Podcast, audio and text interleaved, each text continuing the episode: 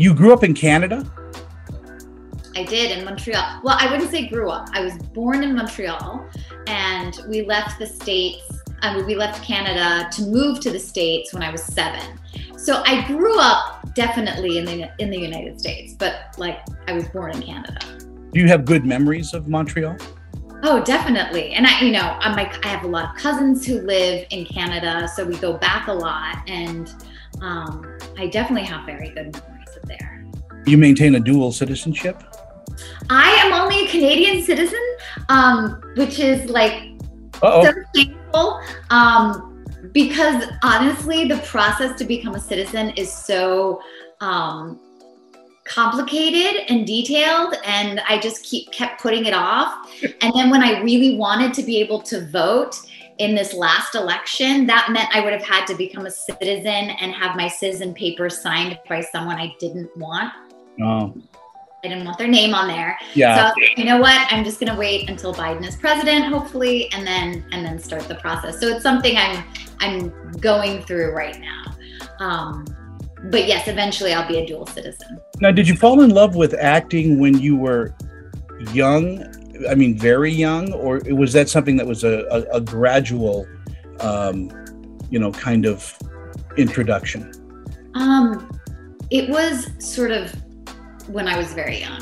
I, I knew that I wanted to always perform, be it dancing or gymnastics or um, the theater. I, I knew from second grade that it was something that I wanted to do. Now, obviously when you're in second grade like it just seems like a fairy tale you don't really know the process you don't know the steps to take mm-hmm. but it's something that never left me and um, something i always wanted for sure so you were performing at a very young age and like doing little tap dance routines and totally, exactly. And you know, like school plays. Like my parents are immigrants, right? They didn't know where to get me in an acting class. Um, so for the longest time, it was just whatever the school had. Dance lessons were easy. That's something that like every immigrant parents know knows. You know, like they know musical instrument, they know sports, and they know like some sort of like ballet dance but they didn't know about theater. And it wasn't until I was in really until sixth grade that the teachers called my parents and were like, We're begging you to put her in a class. And my mom was like, Well, tell me where the classes are. And they did. So, was there a lot of racism in public school that you? Um, you know, it's uh, so I grew up in Nashville mainly, like the place that I was the most was in Nashville, Tennessee. And before that, it was Raleigh, North Carolina you know, it's it's so tricky, right? I wouldn't say there was the kind of outward racism we have right now. Yeah. It was more like microaggressions, right? It, it was like very little things. It was it was overall philosophies that were sort of underneath everyone's behavior, but there was no you know, no one called me any sort of derogatory term. You know, more than anything, it had to do with my religion. Um, I'm, I'm not Christian, and I think that was harder. Um, but it was never, again, it was never like, like, how dare you? It was more like, we're really worried about you. We don't want our friend to go to hell. And so it was, it was never, um, I didn't suffer in that sense in any way. I, I felt othered, but that was more internal.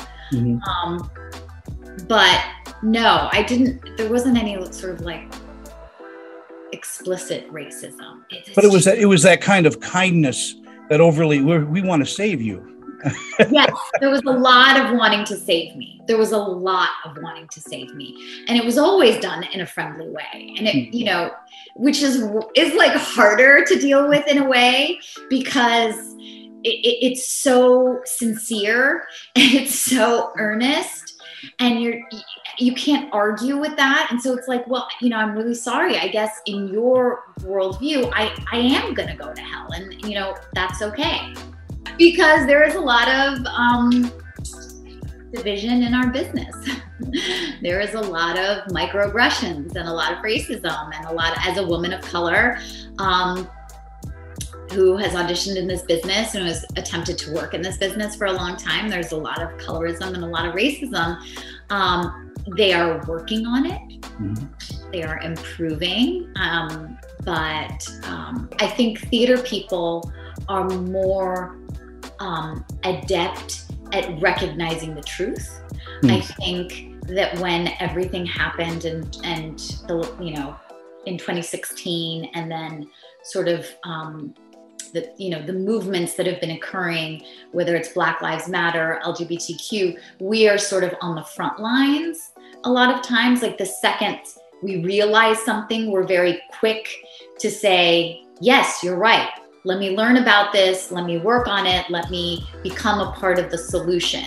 So i think actors in that sense are generally not all but generally more um, forward thinking. And so we are we tend to be more accepting and and loving. Um, but that is not to say that our business is without flaws. You mentioned auditioning and and, uh, are you a good auditioner you know yes and no um, i you know it's like there are certain auditions that are really in my wheelhouse and there are certain auditions you know i think um, auditioning for actors, it is goes against the very nature of acting, of theater, of performance. It's like antithetical. I think self tapes are a lot easier than going in because then I am allowed to really give my best performance. Because the fact of the matter is, is TV and film is not theater. We, we don't get just one take. Yeah. We, we get multiple takes and we are relaxed. You know, theater audition, I am much more at ease in because you're on a stage and there's just something that clicks when you're on a stage. But when you're auditioning for TV and film in a in a room, it's just not. It I don't know. It doesn't translate. I prefer self tapes. I am not the best auditioner. I, I I recently was I auditioned on a Zoom audition and I didn't like it. Yeah, I haven't done those, but I have friends who have, and they have not liked it. Like you, I enjoy being in front of, you know, three or four people and just do. And then they'll say, you know, hey, can you do this a little bit different and and all of that. But self taping is hard for me. We well, my husband's an actor, so self taping is like is so nice because I have an actor who is really talented reading with me. I have an actor who I have like natural chemistry with. I have an actor who I went to grad school with. So we we we know how good we can be and we know when we're on and we know when we're off. So in that sense, like it's just it's like golden. Like of course I would rather work with him than in a room with, you know, people that aren't aren't actors.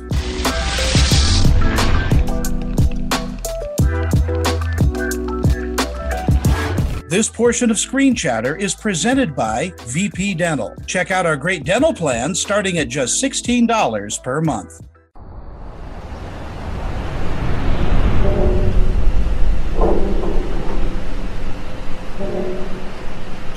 You attended the American Conservatory uh, Theater in San Francisco. Mm-hmm. Was that a great experience for you? It was the greatest experience. Um, I might get emotional because the head of the program that was my mentor passed away last week. Um, it was the best three years that I have ever experienced. It is like this this little world. You're in this bubble of discovering something new about yourself every day, about being challenged, about really being pushed to go beyond what you could ever think you could do. Um, and the skills that I learned in graduate school, I use as a mom, I use as a wife, I use just as a human being on a like daily basis. Like literally some of the things I teach my daughter are verbatim the things that my mentor at ACT would talk to me about. And it's um so it, it, went beyond an acting program but it definitely also prepared me like any audition i get i'm not worried whether or not i can do it because i know that the skills are there and the craft is there that was uh, ingrained in you uh, during those three years I, I think these schools help in confidence and understanding the core you. Oh, 100%. I mean, I think the thing that my mentor was like best at, Melissa Smith was best at, was that she had a, it was like a superpower. She could look at you and figure out, and not just, it was like every student, it wasn't just me. We didn't have some special connection, although we did, but it, it was really every single student that went through there. She could look at you and know who you were under the mask. She could also see the mask, see the walls, see the obstacles, know your hangups and then she would like blow them to smithereens. I mean, it was just you you end up so um, sort of uh, bared and and vulnerable. And then she teaches you that there's power in vulnerability, and um, and she believed in potential. She believed in everyone's potential, but more than that, she wanted you to believe in your potential, and that is like the the biggest gift is for you to believe in yourself and it shows in everything that you do that that you take all of this to heart. I imagine that every set you've been on, everything that you've done, uh, live theater, television, movies, has all been an education.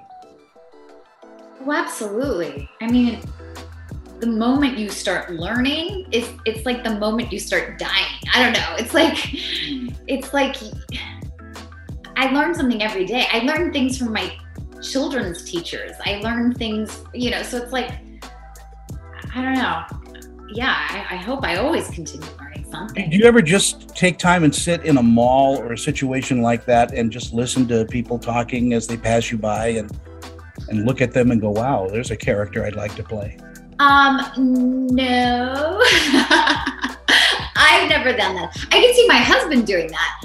Um, but no, I mean, if someone like, if I'm just I don't have, you know, it's like my life isn't structured in a way where I could just like sit in a mall. If I'm in a mall, it's like I'm returning clothes or I'm like accomplishing something or I'm looking for like picture day outfits for my kids or like uh, I know an event is coming up that I have to be at, although that hasn't happened in a while because of the pandemic. Um, but there's like very little me sitting in a mall and observing. But like sometimes we'll be in a restaurant and I'll notice someone and I'm like, oh, that's an inter- interesting quirk, or someone will say something to me and they have an interesting accent, and I'll be like, oh, keep that in the like back pocket. So I, I notice things, but I no, I don't go and observe humanity. You're in this wonderful, wonderful comedy, Chad, on TBS. Was it was it a hard audition to to get that? So I actually auditioned for this role twice because you know it happened twice, right? There was the first pilot that was at Fox, and I auditioned for that and I tested for it. And for the, for the longest time, they didn't have anyone to test against me. Um, I was just sort of like, okay. Um, but the problem was, I was just too young at the time. I didn't look like I could have a 15 year old son. Hmm. So, interestingly, when this audition came up, I had been in another audition for a Persian pilot. I didn't like the pilot. It was like not good. and it's sort of like it was a Persian pilot written by a Persian, but it kind of all the jokes were at the expense of our culture. Yeah. And I remember during the audition, I was like, God, this is not the Persian pilot that should get on TV. It should have been Chad. Because that was a great pilot. And I was talking about it, not knowing that they were doing it again. And I'm not kidding you, the very next day, I got a call from my agent to audition for Chad again. And I was the very first person that auditioned. And it just felt like it was my role. Like from the very first time I read it. And this time I was older and I actually looked my age. Um, so it worked out. And and in the and in the script, she actually mentions a few times what a young mom I am. So I think that helped a little. But um, no, it was in terms of the material, it was an easy audition. Well, there right. is a there is a huge difference in an audience laughing at someone and laughing with someone, and I think Chad does does the latter beautifully because you're you're involved in a culture, but it's not making fun of the culture. You are experiencing the culture. Right. Right. Exactly. That's exactly right. And the jokes are really about Chad's awkwardness and Chad's inability to accept himself, which are universal themes, not just Persian themes. Do you know what I mean? So yeah, it's a universal. Yeah. Right. yeah, you're absolutely right about that. And and so I'm so glad.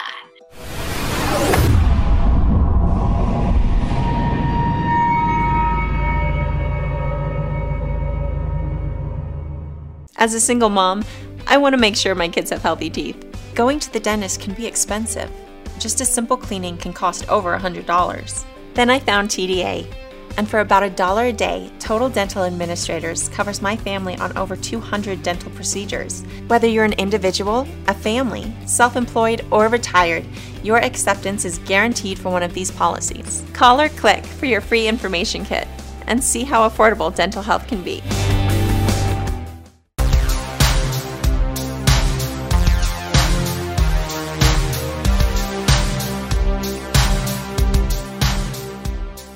Is there a role that you would love to play? Um,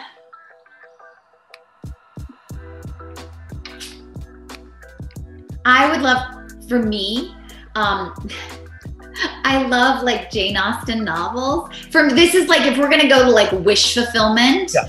um, it you know, I love something like Victorian of the Victorian era um, you know, with like petticoats and like corsets and the British accent.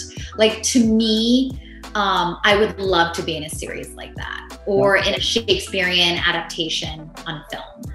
Um, like the classics for me is where I'm drawn to much more so than sort of like um, modern uh, prose. Mm-hmm. Uh, so yeah, anything like, you know, of that realm I, I love, but you don't, you know, they always, they generally always cast white people. So it's like, so that's why I say wish fulfillment. Like if, if I could have my wish, mm-hmm. that, God, that is what I want. I, I would want to be in. A good period piece. Good period piece. Yes. Did you study uh, uh, literature when you were younger? Did you, did you read a lot of uh, Victorian books and, and all? I mean, I I love a good Victorian romance. Um, but yeah, I mean, in grads again, we go back to grad school. It's a classical training. I did Shakespeare, I did Ibsen, I did Oscar Wilde, I studied Shaw, I studied, you know, um, and some in undergrad as well. I studied Shaw in undergrad. But so the classics are definitely like what I'm drawn to, and it's what my training was for the most part.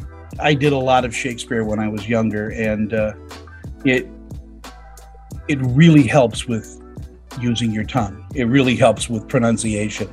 And people find that language very awkward, but I, I never did. No, it's a muscle. You, you know, you have to have the, the speech um, and the breathing, um, you know, and the vocal craft. Um, and it's it requires rigor. Like you have to be, it is rigorous. Um, but I love it. I, I just love it. What's what's the best part of your job? Uh, live theater. Being in front of an audience and communicating non-verbally with them. So, like when you're doing a comedy in front of an audience, they tell you how far you can push a joke. From the very first joke, the set, very first setup and punchline, the and how they laugh, they are communicating how far you can go. And that feeling of of just understanding an audience.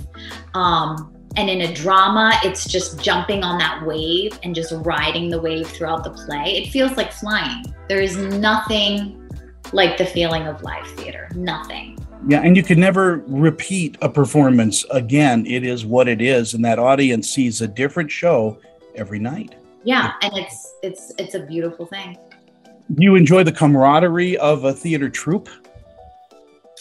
Uh, you mean like just uh, like everyone involved in the play, yeah. collaborative? I mean, it's a collaborative art, so um, like I love that. I think any actor is a collaborator, um, and yeah, it, it feels like you're in, you're a little family, like on tech days, and you're all there for hours, and you're tired and you're hungry. I don't know, just it, it's like you're in it together. It's fantastic.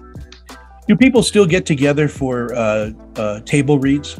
Yes, we do. T- uh, well, The last table read we did post pandemic, it was via Zoom. So I have no idea what it's going to be like coming up. Um, we start filming season two starting October 7th. I have no idea what to expect. Like, I think things are um, very different, but we, we always do a table read, even if it's via Zoom. Hmm. We always do that. Yeah. And I love, I love table reads. What about your culinary uh, uh, tastes? I mean, do you enjoy uh, Persian food over everything else? One of the things that the pandemic taught me is that we we don't know like how much time we have. So I, you know, the first time I saw my mom post pandemic, I was like, "Mom, you have to teach me all the Persian recipes because like God, if God forbid something happens and I don't have I don't have those. It's like it's such a loss, especially because she's such an amazing chef. Um, and then I want to be able to pass them down to both my children.